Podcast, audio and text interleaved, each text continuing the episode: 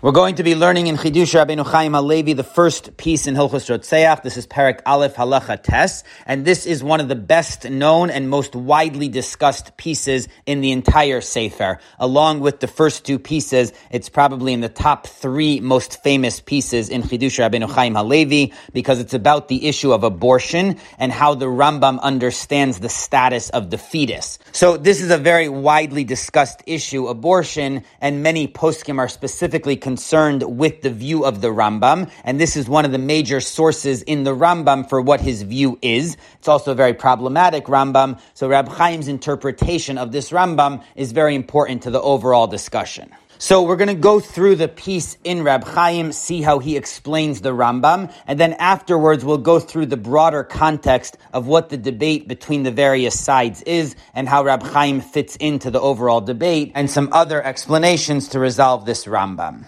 The basic halacha is that in general you can't just kill a fetus for no reason, but if the mother's life is in danger, so there's a clash between the fetus's life and the mother's life, so then the fetus gets aborted. The issue with the Rambam is how he formulates this halacha. The Rambam writes, Avzum mitzvahs lo lo lachus al nefesh harodef. There is a rule that we don't protect a rodef. So if someone is trying to kill someone else, we kill the would-be murderer and protect the victim. So that's the mitzvah of a rodef to kill someone trying to kill someone else. Lefichach, now based on this, horu chachamim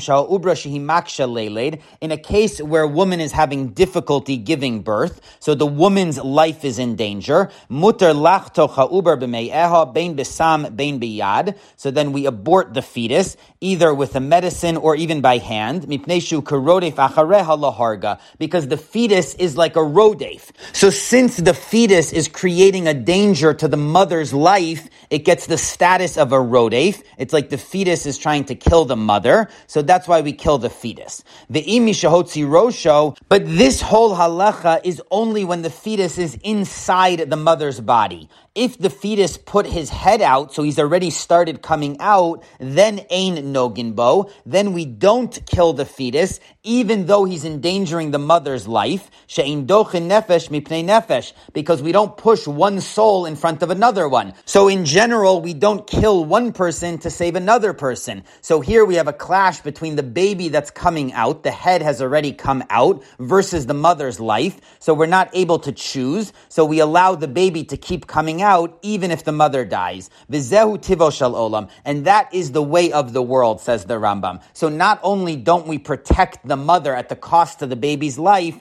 but that's the nature of things that sometimes childbirth is dangerous and the mother dies and we don't intervene to save the mother's life at the cost of the baby's life. So that's the way the Rambam presents this whole halacha. There's a distinction between if the baby's head has come out or not. If the baby is entirely in the mother, so then we would kill the baby to protect the mother's life. But once the baby's head already came out, we no longer intervene.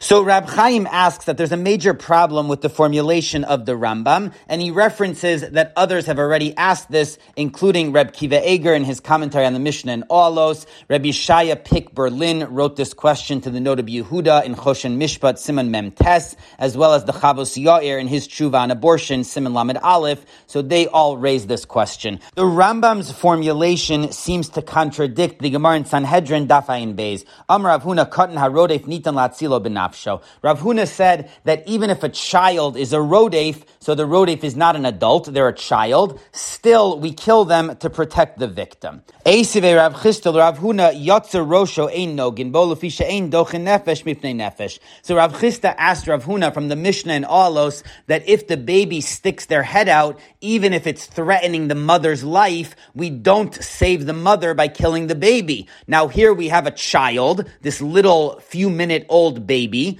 who's now threatening the mother's life, so they're a rodef, and the Mishnah says that we do not kill the child. So that contradicts Rav Huna's ruling that even a child who's a rodef, we kill. So the Gemara answers shiny hasam to mishamaya karad file. That case is different because that baby is not intending to kill the mother. It's from heaven that the mother is in danger. So since this is like a natural process that the baby coming out is threatening the mother, but it's not the baby's intention to kill the mother, so that's why we don't kill this baby. But a regular child who is actually intending to kill someone, so they become a full rodef, so then we do kill them to protect the victim. So that's how we square Rav Huna's ruling with the case of the Mishnah, because Rav Huna is referring to a child who intends to be a rodef, as opposed to the case of the Mishnah, where this baby is not intending to harm the mother, it's just happening from heaven. So now the Rambam himself references that line in the Gemara at the end where he says, Zehu Tivo Shal Olam, this is the way of the world. So that's the Rambam's reformulation of what the Gemara said, Mishamaya Karad Fila. The Gemara said that it's coming from heaven, and the Rambam puts that in slightly different language, that it's the way of the world, meaning it's a scientific fact that childbirth can be dangerous, but the key point here is that this baby is not intending to harm the mother. So the Rambam quotes this distinction in the Gemara, but now we have a real problem. Why then does the Rambam say that if the baby didn't put its head out, so it's a fetus inside the mother, that we kill it because it's a rodef? It's the same logic. Since the fetus is not intending to hurt the mother, it shouldn't become a rodef. So once the Rambam said that a baby is not a rodef because it doesn't intend to kill the mother, the same should apply even to a fetus totally inside the mother. It's not intending to harm the mother, so it should not have the status of a rodef. So the Rambam contradicts himself by applying the status of rodef to a fetus inside the mother. Now, even though the Mishnah itself differentiates between whether the baby's head came out or not, but Rab Chaim says there's a simple explanation for the Mishnah's distinction. If the baby's head hasn't come out, so then we would say it's not really considered a nefesh, which is what Rashi and Sanhedrin explains. That when the fetus is inside the mother, even though it's not a rodef, because it's not intending to hurt the mother, but it's also not a nefesh, it's not considered a real soul. So if there's a clash between the life versus the fetus's life, so the fetus is on a lower level, so we kill the fetus to protect the mother. But once the head comes out, so now it becomes a full human being, it has the status of a regular nefesh, so now the clash between the mother and the baby is between equal souls, so we're not going to intervene to save the mother's life. So that's a simple explanation for the distinction in the Mishnah, and that's how Rashi says it. But the Rambam doesn't explain it that way. The Rambam explains the first halacha that we kill the fetus to protect the mother because the fetus is a rodef. So now we have a major problem. Why then don't we protect the fetus's life based on the rule that he's not intending to kill the mother?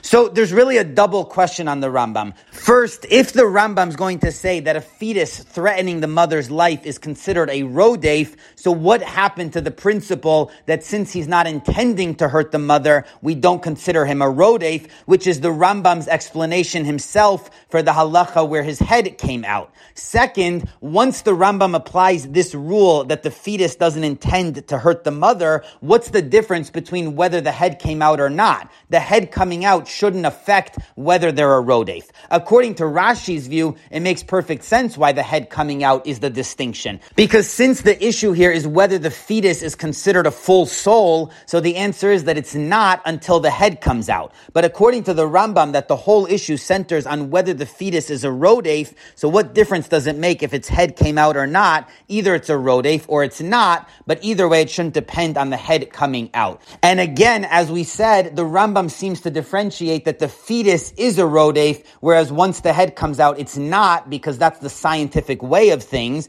But what's the difference? So Rab Chaim begins his explanation and he says that the whole point of a rodef, the reason why we kill a rodef is only to protect the victim. It's not that the rodef deserves some sort of punishment that we give them. It's only purely to protect the victim from being hurt. And the proof for this is the Gemara in Sanhedrin Ayin Dalid. Rabbi Yonasan ben Shaul says, rodef shaya rodef achar chavero la'atzilo v'yachol la'atzilo be'echad me'evarav. There was a case of a rodef and in order to stop the situation, someone would be able to hurt the rodef so that they wouldn't be able to continue chasing this person. And instead, that person killed him. So they had the option to either disable the rodef or to kill him, and they chose to kill him instead. So he says, Nerag Alav, the person who killed the rodef gets killed because they're a murderer. So he's saying that if there's another way to prevent the rodef, you have to do that and you can't choose to kill him. So that shows the only reason there's any leniency to kill a rodef is purely to protect the victim,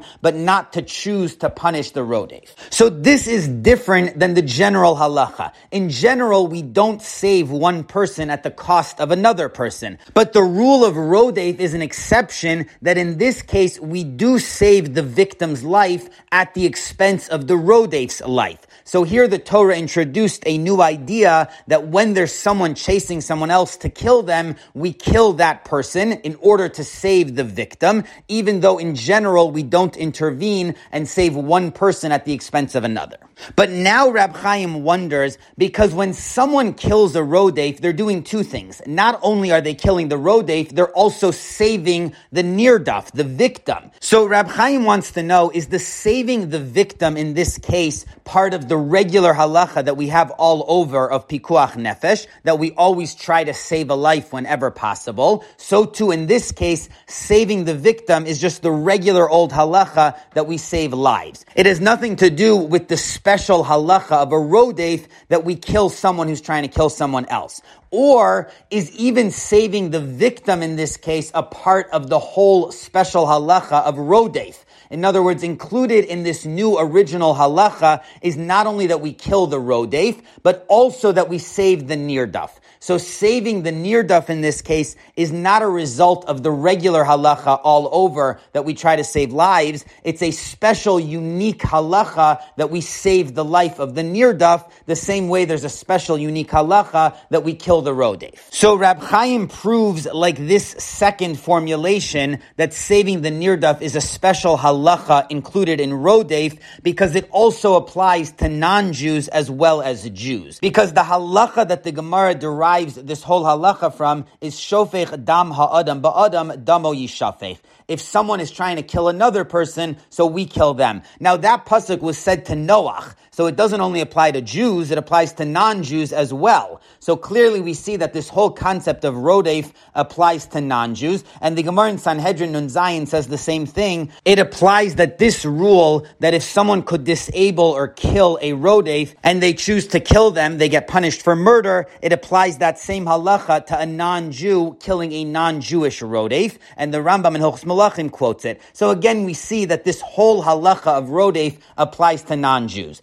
Now, Rab Chaim says there is no halacha of pikuach nefesh when it comes to a non-Jew. So the fact that there's a halacha to protect the life of a non-Jew who's a nirdaf means that that's a unique halacha. It's not part of the regular halacha of pikuach nefesh that we have all over. It's a special halacha not only to kill the rodef, but also to save the nirdaf. And another proof to this whole idea is because the Gemara in Sanhedrin Ayin Gimel derives the whole rule of rodef not actually from a case where someone is trying to kill someone else, but rather from a case where a man is trying to rape one of the prohibited unions. So he's chasing after her in order to have relations forcibly. So there we protect her by killing the rodef. So now, obviously, that case has nothing to do with the regular halacha of pikuach nefesh. So we see from this case of arayos that saving the victim is a special halacha that's included in the whole concept of rodef. So the same is true where someone is trying to kill someone, that saving the victim is a special halacha that's part of the whole concept of rodef. So now, based on this, says Rab Chaim, we could answer the first part of the Rambam. Why did he feel it necessary to say that a fetus in the mother is considered a rodef.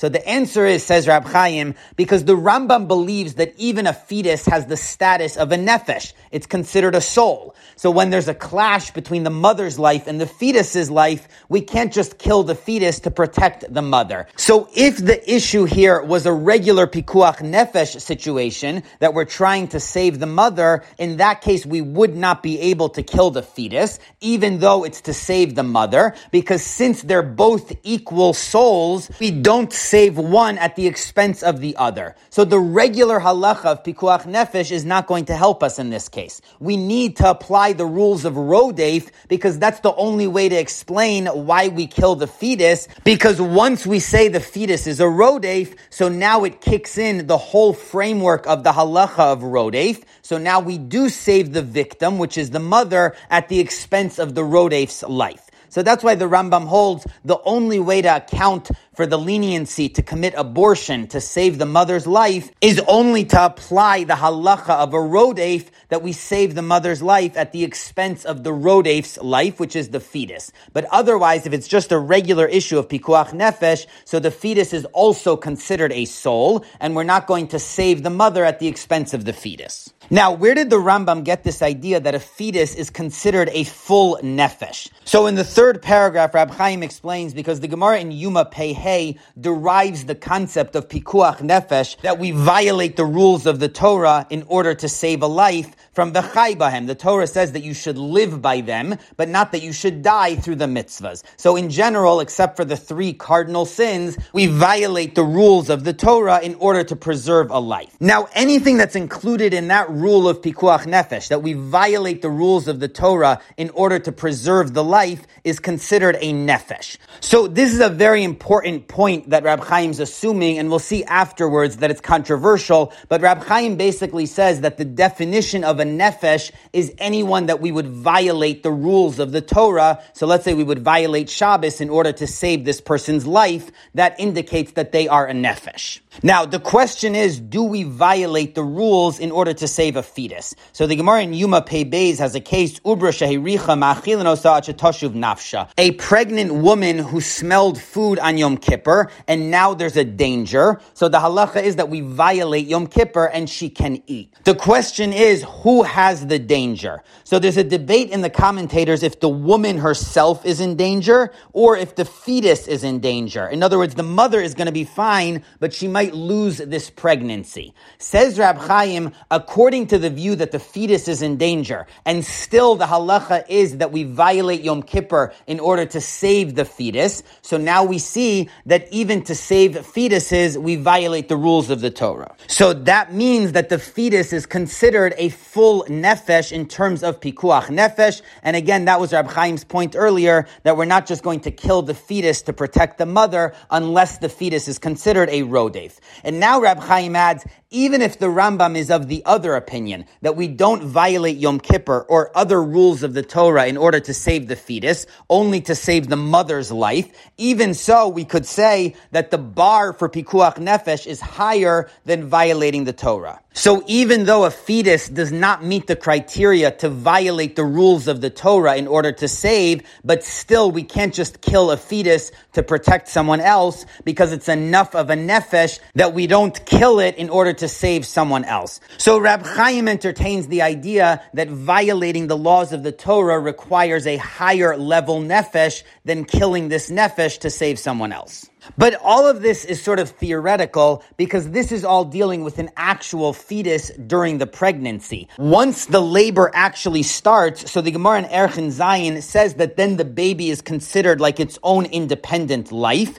and we certainly violate Shabbos for that baby who's about to come out. And the Russian Yuma also says that in such a case, even though the mother's definitely going to be okay, we violate Shabbos in order to help this baby. So once the babies are already in labor, it's considered as if it's born, as if it's a life. It just needs to come out into the world. So even if someone were to argue that an actual fetus during pregnancy is not considered a soul, but once the labor begins, that fetus is now considered a soul, and certainly it can't be killed to save someone else's life. Now the case over here is clearly where she's in labor, because that's how the whole situation started. The labor is going badly. So of course we're not going to kill the fetus to save the mother unless, as the Rambam said, the fetus is a rodef and then we're able to kill him in order to save the mother. So, so far Rab Chaim's explained why the Rambam went down this route to begin with. Because since he holds that the baby here is considered a nefesh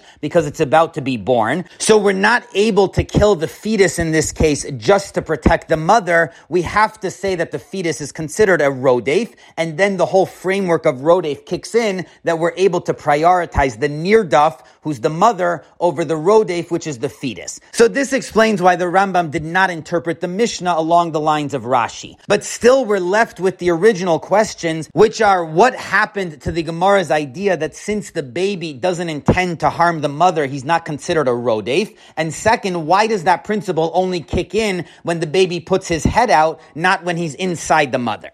So to explain this, Rab Chaim makes two assertions, which he doesn't really back up, but he just states them. Number one, he says, is that even if we apply the idea of Mishamaya Karadfila, that this is just the way of the world, the fetus doesn't intend to harm the mother, it doesn't mean that he's not considered a rodef at all. He's still considered a rodef, just of a different sort, a lower level of rodef. So the rule of a rodef who intends to kill the victim is that we kill the rodef in order to protect the victim. But the rule of this second type of rodef, who does not intend to do anything, it's just happening on its own through nature. So even though that's still considered technically a case of rodef versus nirdaf, but we don't prioritize one life over the other. So we're not going to save the nirdaf at the expense of the rodef. So that's what the Gemara meant to answer in the case where the baby stuck his head out, that in that case we don't kill the baby, not because he's not a rodef at all. He is still technically a rodef, and the mother is still technically a nirdaf. But since the baby doesn't have any intention to harm the mother, so he's the lower sort of rodef. So we're not going to kill the rodef in that case to protect the mother. So that's why we don't intervene.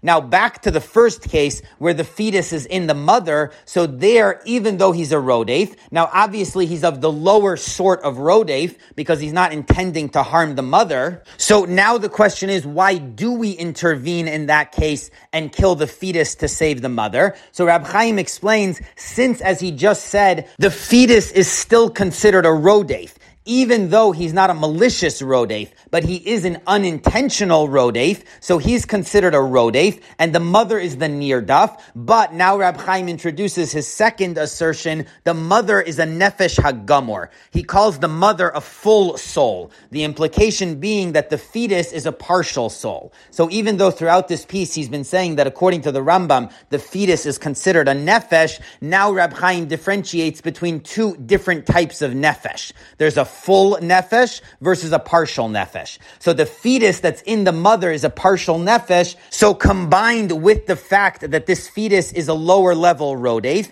and he's a partial nefesh, so that's why we kill the fetus to save the life of the mother who's a nirdaf and a full nefesh. As opposed to where the baby stuck his head out, now he becomes also a full nefesh. And since he's an unintentional rodef, so we're not going to kill him to save the mother. So this is Rab Chaim's explanation for the Rambam's formulation, and it doesn't contradict the Gemara in Sanhedrin. The Rambam holds that anyone that's causing the death of someone else is considered a rodef, regardless of whether they intend to or not. The only difference is that an intentional rodef gets killed to protect the victim, but an unintentional one does not have that rule, so we don't kill the rodef to save someone else. But there's also a distinction between different types types of souls. So someone that's already born is a full nefesh. A fetus is a partial nefesh. So putting this all together, it explains what the Rambam is saying. The fetus is always considered a rodef when it endangers the mother, but it's also always considered an unintentional rodef.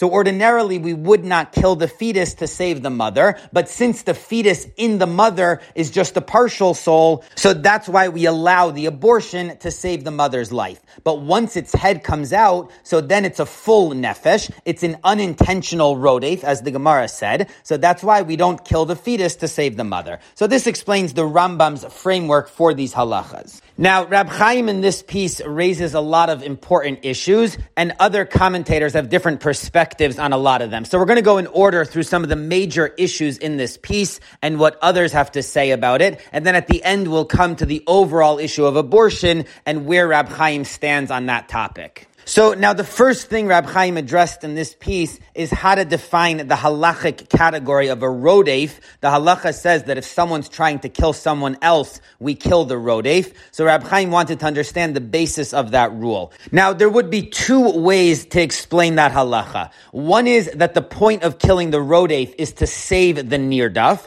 So we want to save the victim. The other way is that killing the rodef is a punishment. Just like a murderer gets punished with the death death penalty, even though it won't bring back the victim, so too a would-be murderer also gets punished with the death penalty. So Rab Chaim is very clear that he follows the first formulation. The point of killing the rodef is to save the nirdaf, and his proof is the halacha that if you can save the nirdaf by disabling the rodef, then you're not allowed to kill the rodef. So that seems to indicate that the only reason to kill the rodef is to save the nirdaf. There's no element of punishment here. Now, in the back of the Or Olam edition of Chidush Rabbeinu Chaim Halevi, they quote from the Sefer Iyun HaTalmud on Ksubis from Rab Abba Berman that he questions Rab Chaim's approach because he points to another halacha which does indicate that there's an element of punishment, and that is kamle b'drabamine. The halacha is that if a rodef damages something in the midst of being a rodef, he doesn't have to pay the financial damages. And the reason is because since at that moment he's able to be killed, so for any action which warrants the death penalty, the person does not have to pay damages. We don't give two punishments for the same action in halacha. So since this rodef could be killed, he does not have to pay the damages. So Rabbi Abba Berman says that this seems to indicate that there is an element of punishment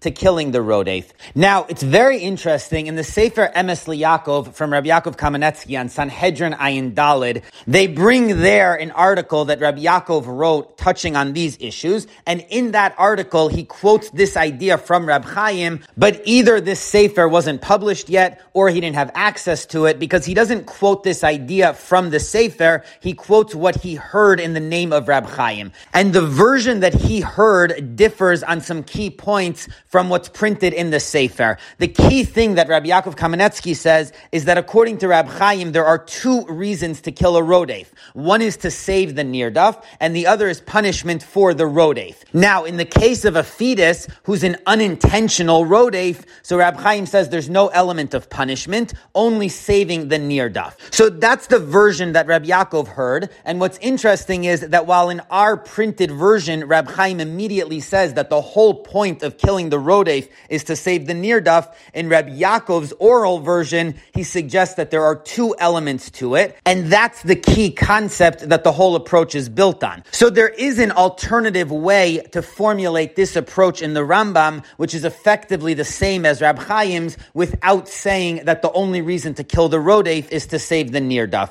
Now, sometimes when someone quotes Rab Chaim orally and it's off from the Sefer, so you're not sure if Rab Chaim at some point changed his mind, so he had originally said it one way and then he changed his mind later and wrote it a different way, or if there was just a misunderstanding, not that Rab Yaakov had the misunderstanding, but whoever reported it to Rab Yaakov, whatever chain of events there was from Rab Chaim to Rab Yaakov, at some point someone misunderstood something. But in this case, Rab Chaim's own student, Rab Isser Zalman Meltzer in Even HaAzel, so he also quotes this orally in the name of Rab Chaim. He did not hear it directly from Rab Chaim though, but he heard it in the name of Rab Chaim, and his version is very brief, so it's hard to figure out the details, but it seems to be similar to the one that Rab Yaakov quotes. Now maybe Rab Yaakov got it from the Even HaAzel, but either way, we have two Sfarim that are recording an idea in the name of Rab Chaim, which differs on this point from the way it's printed in Chidush Rabbeinu Chaim Halevi. So that's an interesting point to note about this whole discussion. Now, Rab Abba Berman raises another issue with Rab Chaim's analysis, and that is the second point about this Rab Chaim makes. Rab Chaim says that the reason to save a nirdaf is not because of the general halacha of pikuach nefesh that we try to save anyone's life whenever we can. The reason to save a nirdaf is a special halacha that derives from the case of Rodef. So the Torah said, kill the rodef and save the nirdaf, which is a different concept than regular pikuach nefesh. And Rab Chaim has two proofs for this. First of all, because saving a nirdaf applies to non-Jews who do not have pikuach nefesh. And second, because we derive the whole concept of nirdaf from preventing arayos. And that's not a case of saving someone's life. It's a case of preventing the rodef from doing the sin of arayos. So we see that this is a different concept from regular pikuach nefesh. It's a concept of saving the nirdaf. So Rab Abba Berman raises a question against this, but now that we have the marginal notes of the Chazon Ish, so we see that the Chazon Ish had already asked this,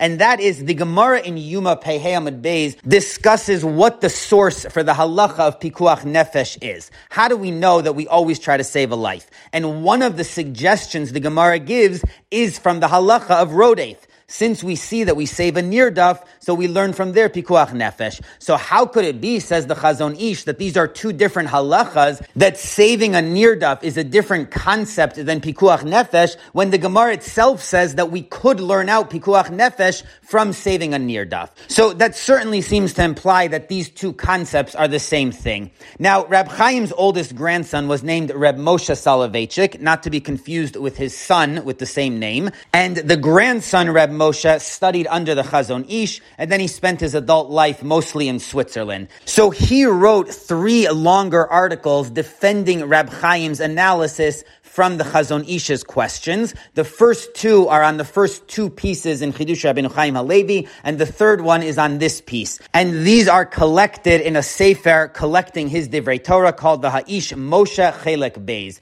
Now, Reb Moshe Soloveitchik deals with this question, and he points out that in fact the Gemara in Yuma does not refer directly to the case of Rodef. It's actually talking about a similar case called Bab Machteres, which is a case where a thief breaks into someone's house at night. So the Gemara says that that's basically a case of a rodef because the thief knows that if the owner wakes up, he might end up killing him. So the owner is considered a nirdaf and the thief is a rodef. So the Gemara in Yuma suggests that as one of the possible sources for pikuach nefesh. Since we saved the life of the owner of the house by killing the thief, so we derive from there pikuach nefesh. Now, Reb Moshe Soloveitchik points points out that even though in general Baba Machteres and Rodef are considered basically equivalent cases, and they certainly have a lot of similarities, but there is a key difference in the way the Rambam presents these two halachas. When it comes to Rodef, the Rambam says that there is a mitzvah to kill the Rodef in order to save the Nirdaf. As opposed to Baba Machteres, the Rambam says that the owner or someone else has the right to kill the thief. So if they kill the thief, they won't be held responsible because they were saving the owner's life but he does not say that they have a mitzvah that they're obligated to kill the thief. So there is a key distinction the way the Rambam presents these two halachas, and based on that, says Rab Moshe Soloveitchik, the case of Bab Machteres is not a classic case of a rodef and a nirdaf. So even though the Gemara says that Bab Machteres, the reason we kill the thief is because of regular pikuach nefesh to save the owner of the house, but still when it comes to actual rodef, even though they're very similar, but there are some key differences. So in a classic case of rodef, when someone is chasing someone else to kill them, saving the nirdaf in that case is not regular pikuach nefesh. That's a different concept, as Rab Chaim said. So the Gemara only compares baba machteres to a case of pikuach nefesh, but it doesn't compare a regular situation of a rodef and a nirdaf to pikuach nefesh. Now, obviously, the Chazon Ish's question is based on the assumption that baba machteres and rodef are effectively the same thing. So that's Rab Moshe Soloveitchik's suggestion to defend Rab Chaim's analysis. Now, the Chazon Ish raises another issue, and that is Rab Chaim assumes that there is no pikuach nefesh for a non-Jew. And the Chazon Ish questions that because the halacha is that a non-Jew can worship idolatry in order to save their life. So that certainly sounds like there is pikuach nefesh for a non-Jew. And Rav Shach in Avi Ezri Hilchos Rotzeach Perak Aleph Halacha Vav asks the same question. Now, Reb Moshe Soloveitchik attempts an answer, but it's not clear to me what he's trying to say. The truth is that this issue, whether there's pikuach nefesh for a non-Jew, is a long discussion in the Minchas Chinuch Simin Reish Tzadi Vav, and he quotes that the Mishnah Lamelech in his Sefer Prashas Drachim Drush Beis also deals at length with this and has a debate with the Maharash Yafeh, the Yefei To'ar, and the Medrash Rabbah over this issue. So the Prashas Drachim seems to assume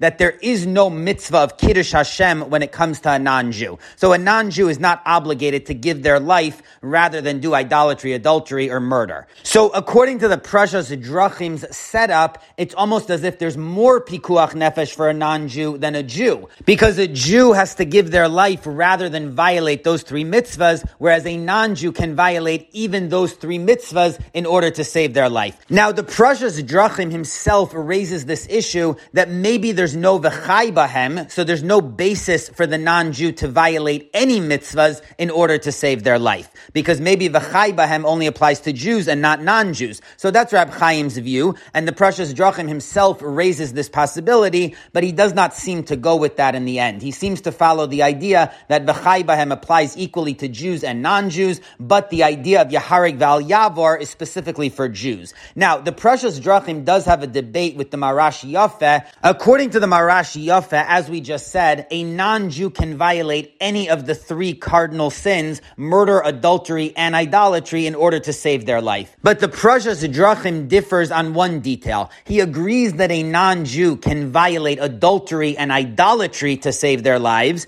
but he does not think that they can violate murder. Murder because murder is based on a logical idea of maichazis. Who says whose life is more valuable? So if there's two people whose lives are in the balance, one person can't save themselves at the expense of another person. So the Prashas Drachim argues that that equally applies to a non-Jew as well as a Jew. The other two mitzvahs, adultery and idolatry, are derived from psukim that there's a mitzvah of Kiddush Hashem. So that does not apply to a non-Jew. But murder should apply equally to a non-Jew as well, that they're not allowed to kill someone to save their own life, because who says that they're worth more than the other person? Now, the Minchas Chinuch asks on the view of the Prashas Drachim, if so, why is there a rule of rodef when it comes to non-Jews? And he goes through the same sources as Rab Chaim. We see from the Gemara in Sanhedrin that it's allowed to kill a non-Jewish rodef in order to save another non-Jew who's a nirdaf. But why should that be allowed when the whole basis of killing the rodef is prioritizing one person's life over the other? And according to the Prashas Drachim, we don't do that with regards to non-Jews.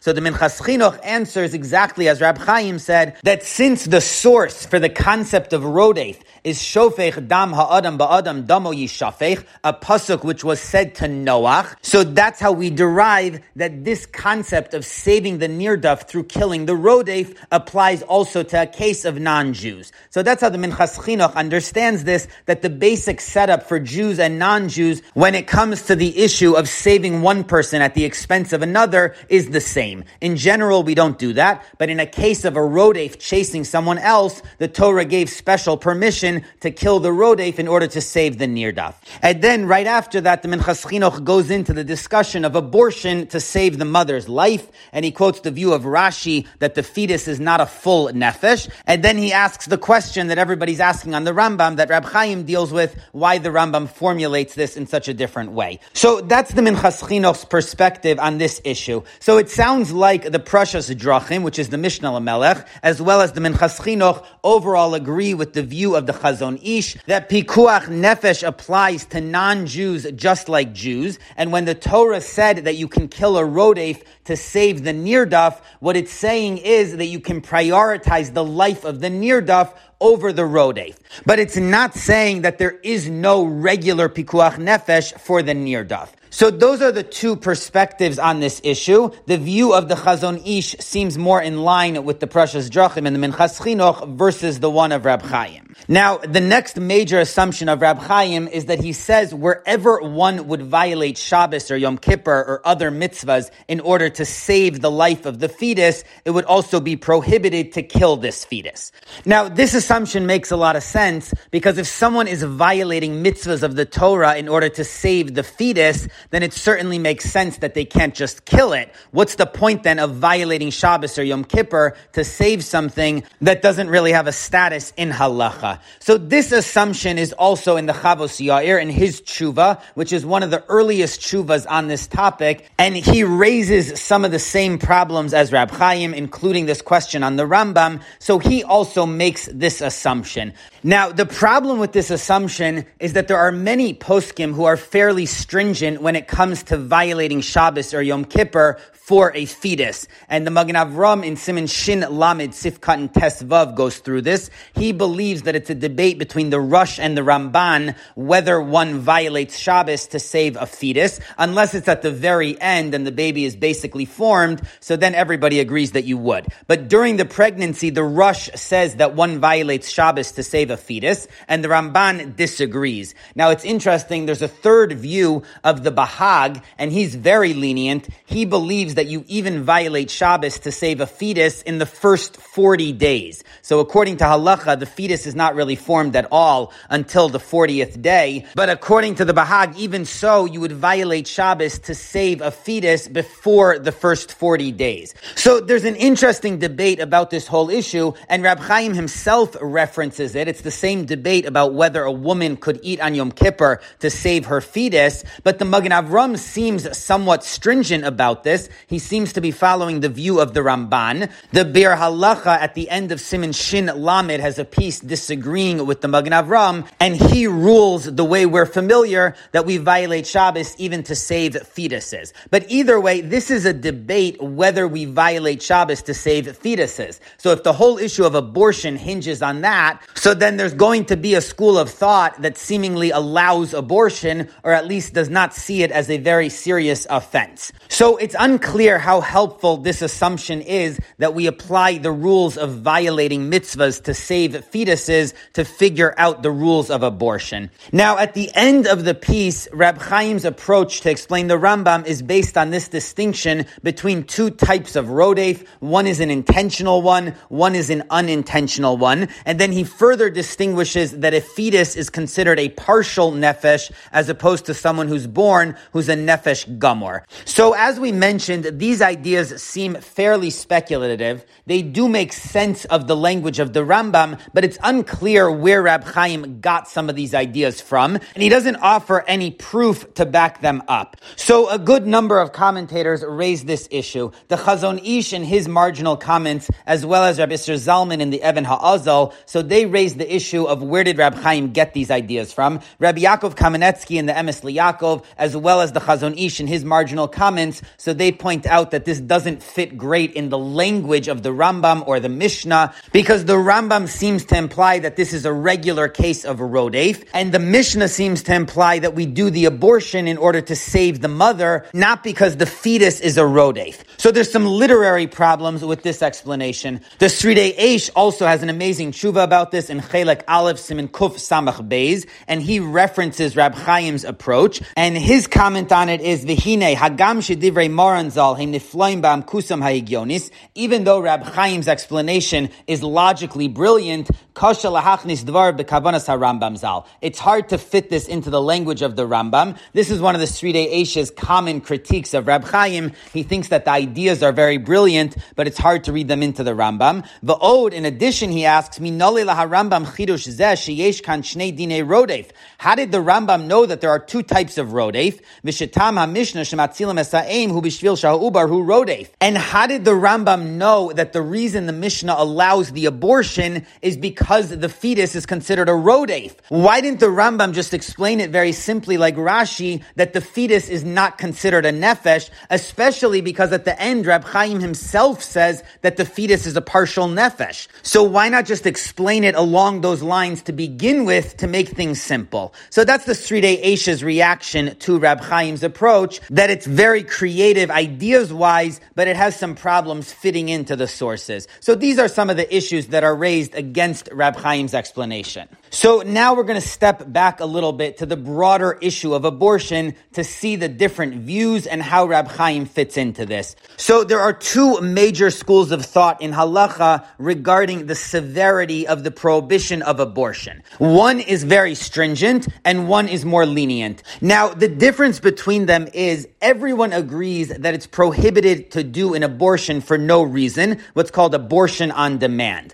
Likewise, the other side of the spectrum, every everyone agrees that if the mother's life is in danger, then certainly it's permitted and obligated to do an abortion, which is the Mishnah that we saw throughout. So those are the two extreme positions in America today. The secular position that abortion on demand should be allowed versus the Catholic Church's position that no abortion is allowed even if the mother's life is in danger. So halacha rejects both of those. The secular position is based on the idea that a fetus has no status as a human. The Catholic position is based on the idea that a fetus is a full human. And as we've seen throughout, halacha rejects those two extreme positions. So halacha is somewhere in the middle. The fetus does have a status, but it's not that of a full human being. The question is, where exactly does halacha fall down on this issue? The key debate regards a case where there's going to be serious damage to the mother, but it's not life endangering. So let's say the mother is going to suffer a major psychological toll, but it's not going to endanger her life. So does halacha permit an abortion in that case? So this was a major debate between two schools of thought. Reb Moshe Feinstein was the spokesperson for the more stringent view, and the Tzitz Eliezer was the spokesperson for the more lenient view. Reb Moshe's tshuva is in Igros Moshe, Chelik Beis of Choshen Mishpat, Simon Samech Tes, and he keeps reiterating that abortion is a form of murder. It's not a full murder because there's no death penalty in halacha, but it is a form of murder. So according to Rab Moshe, the reason why abortion is prohibited is because it's killing the fetus. So it's a form of killing a partial person. So that is prohibited. Now, based on that, Rab Moshe concludes that even to prevent psychological damage, it's still prohibited to do an abortion. And this strict understanding of abortion is also the view of Rav Unterman, the chief rabbi of Israel, quoted in the Sridei Eish's tshuva, as well as the view of the Rogatchover, which is quoted by Rabbi Ovadia Yosef in his Chuvas Yabia Omer, Chelek Dalit of Even Ha'ezer Simon Aleph. And he also points out that the Meshech Chachma and the Schusei Davram, they both say that even though there's no death penalty for abortion, but there is Misabi De Shamayim. There's the heavenly death penalty. So that again indicates that this is considered a form of murder. So there's a very strong school of thought, again led by Reb Moshe Feinstein, that abortion is a form of murder. Again, it's not as severe as actual murder, which is the Catholic Church's view, but it's less severe than that, but it's still a form of murder, and therefore it's prohibited even to avoid major psychological damage. Now, the other school of thought that's more lenient is headed by Rabbi Eliezer Waldenberg, the Tzitz Eliezer, in his tshuva in Chelek Tes Simin Nun Aleph. He has a long discussion of all these issues, including about abortion, and he was the Rav of Sharei Tzedek Hospital in Yerushalayim, so he was a big expert in medical ethics. And the Tzitz Eliezer believes that abortion is not a form of murder. It is prohibited, but it's not because of murder, and in fact, he struggles to understand what exactly is the source of this prohibition. And this is also the view of the Sridei Eish in his Chuvas Chelek Aleph Simon Kuf Samach Beis. He likewise does not think this is an issue of murder, but he also tries to figure out what exactly is the prohibition. And some of their ideas, which they get from earlier commentators, are that it might be hotzas zera levatala, wasting seed, or it might be chavala, damaging someone. You're not allowed to damage yourself or someone else. So those are some of the ideas they put forward. But again, according to their view, this is not an issue of murder. It's an issue really of financial damages that you're harming the fetus. And this is almost based on the Torah itself because the Torah has a case where a man hits a pregnant woman and causes an abortion and the punishment is not death. The punishment is to pay the damages. So you see that abortion is a financial issue and not a capital offense. And they quote this proof from the Ramban, from the Yad Ramah, as well as from the Sma in his commentary on the Shulchan Aruch. So basically there's a strong argument to be made here that the Torah itself differentiates abortion from criminal cases, and instead it puts it in the category of financial damages. So that's the overall view of the Tzitz Eliezer and the Sridei Eish. Now, Rab Chaim's view seems very much in line with the Rab Moshe Feinstein view, because Rab Chaim throughout this whole piece discusses abortion as a form of murder, and he keeps talking about the pikuach nefesh of the mother versus killing the fetus, and then he calls the fetus a partial nefesh. So Rab Chaim seems very much in line with the more stringent view that the issue of abortion is murder, not financial damages. And in fact, Reb Moshe, when he quotes Reb Chaim's approach in his chuvas, so he doesn't go into the details of it, but he just says that Reb Chaim has a very nice approach in Chidush Rabbeinu Chaim Halevi, which makes a lot of sense for Reb Moshe, because he agrees with the general outlook of Reb Chaim that abortion is an issue of murder. On the other hand, the Sridei Eish, as we saw, he disagrees with the overall outlook of Reb Chaim, so that's why he tends to disagree with his interpretation of the Rambam, and he offers a different one instead. So how a posek feels about abortion, if he's in the stringent versus lenient camp, is going to affect how he sees Reb Chaim's approach, whether it's convincing or not. So now we'll see some other approaches to explain this Rambam. The Noda B'Yehuda was asked this question by Rabbi Shaya Berlin in Choshen Mishpat Mahadura Tinyana Simin Mem Tes. Why does the Rambam need to say that the abortion is allowed because the fetus is a rodef? Why not just say simply because the mother's life is more important? So we kill the fetus to prioritize the mother. So the Noda B'Yehuda is fairly dismissive of this question, and he seems to take a very stringent view of abortion, and he basically says that you're not just allowed to kill the fetus, even to save the mother, and he compares it to a treifa, someone who's not going to live for very long, but you're still not allowed to actively kill them. So the same thing, says the Noda B'Yehuda, is with the fetus. You can't just kill it, even to save the mother. And he adds that even those who hold you can't violate Shabbos to save the fetus, but you still can't kill it. So this is the issue that the Chavos Yair and Rab Chaim raised. What is the relationship between violating Shabbos to save the fetus and the prohibition of abortion? And this is the exact idea Rab Chaim suggested in this piece that even if you can't violate Shabbos to save the fetus, you still may not be allowed to kill it to save the mother. So that's the Noda B'Yehuda's explanation of the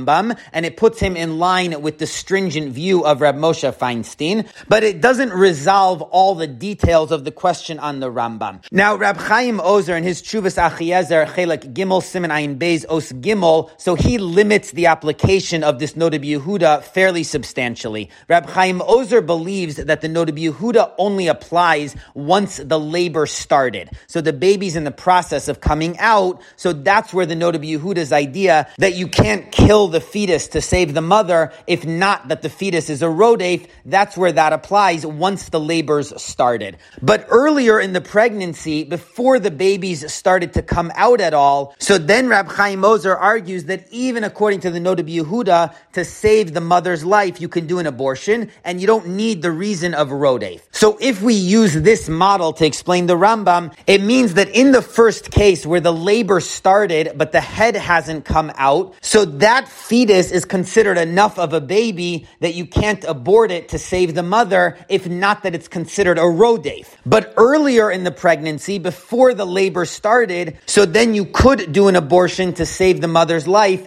even if the fetus is not considered a rodef. And how this answers the second part of the Rambam, that when the head came out, the baby's not considered a rodef, so that he doesn't really get into. So that is one approach to explain the Rambam. Now, the Tzitz Eliezer is bothered by the implication of the Rambam, because the Rambam seems to say that if not that the fetus was considered a rodef, we would actually allow the mother to die rather than do abortion. So that goes against his whole view that abortion is a financial issue or it's a minor prohibition, but it's not a form of murder. So how could we allow someone to die rather than do this prohibition? So the Tzitz Eliezer tries to explain that even though that's what it seems like on the surface of the Rambam, but that's not how the commentators understand it. And he quotes a Sma on Shulchan Aruch Choshen Mishpat Simin Taf Chaf Hey Sifkat and Ches, where the Sma writes that the reason we do an abortion to save the mother's life if the head hasn't come out is because the fetus is not really considered a nefesh. It's not considered a person, so the mother's life has priority over the fetus. And then the Sma continues with what I mentioned earlier, that since the Torah said the punishment for abortion is not the death penalty, it's financial, so that shows this is not a form of murder, it's a financial issue. So the Tzitz Eliezer is obviously happy with the Sma because he's taking the approach of the Tzitz Eliezer. But it seems like the Tzitz Eliezer thinks this could even fit into the Rambam, and that I don't see how it could be because the Rambam explicitly said the reason we allow the abortion to save the mother's life is because the baby is a rodef. So the Sma does not seem to fit into the language of the Rambam at all. Now there is a way to explain this Rambam even within the perspective of the Tzitz Eliezer, and this he quotes from the Tiferes Tzvi, who was also asked this question by Rabbi Shaya Berlin, and he gave a different explanation of the Rambam. And this is also what the Sridei Eish himself suggests. And that is, the halacha is Asr lahatzil atzmo b'mamon chavero. It's prohibited to save yourself using someone else's property. Now, what exactly this means is not totally clear, but the basic understanding is that if I use someone else's property, so I steal from them in order to save my life, I have to pay them back. So according to the halacha, if I damage someone's property while saving my own life, then I would have to pay them back. But if I damage someone's property while saving a nirdaf, so if as part of killing the rodef I damage someone's property, then I do not need to pay them back. So that's what the Rambam is trying to say over here. That if there were damages in the process of the abortion to save the mother's life, you would not need to pay the husband. So there's no financial damages in this case because this is a case of rodef. It's not that we need that in order to allow the abortion. The abortion is anyways allowed in order to save the mother's life. But the reason the Rambam adds in that explanation is to say that the person who does this abortion does not need to compensate for any financial damages like the regular halacha of saving a nirdaf. So this is a reading of the Rambam that's very much in line with the overall view of the Sridei Eish and the Tzitz Eliezer that abortion is not an issue of murder. It's a financial issue or it's prohibited for other reasons, but it's not about murder. So this is a way to read that into the Rambam so he's not totally contradicting that. Now the Tzitz Eliezer says that no commentators understand the Rambam as saying that abortion is actually murder. And of course, Rab Moshe Feinstein disagrees with that. He himself says that even though the other Rishonim seem to say that abortion is a form of murder, but it's not actual murder, the Rambam himself holds that it's full murder. And this is based on the Rambam we've been analyzing because he seems to say that ordinarily you could not do an abortion even to save the life of the mother, if not that the fetus is a rodef. So it sounds like if not for that, the fetus and the mother's life are of equal value, meaning the fetus is considered a full nefesh, so killing it would be like murder. So Reb Moshe considers this Rambam in the very, very stringent view of abortion. And with regards to how to explain the details of how the Rambam fits in with the Gemara, so again, he refers to Rab Chaim and then he has his own explanation, but along these lines that the Rambam is saying that there's a serious issue of murder when it comes to abortion. So this is some of the debate surrounding this Rambam, as well as Rab Chaim's approach to interpreting the Rambam, and how these two schools of thought that see abortion in halacha very differently, how they each try to make sense of this language in the Rambam.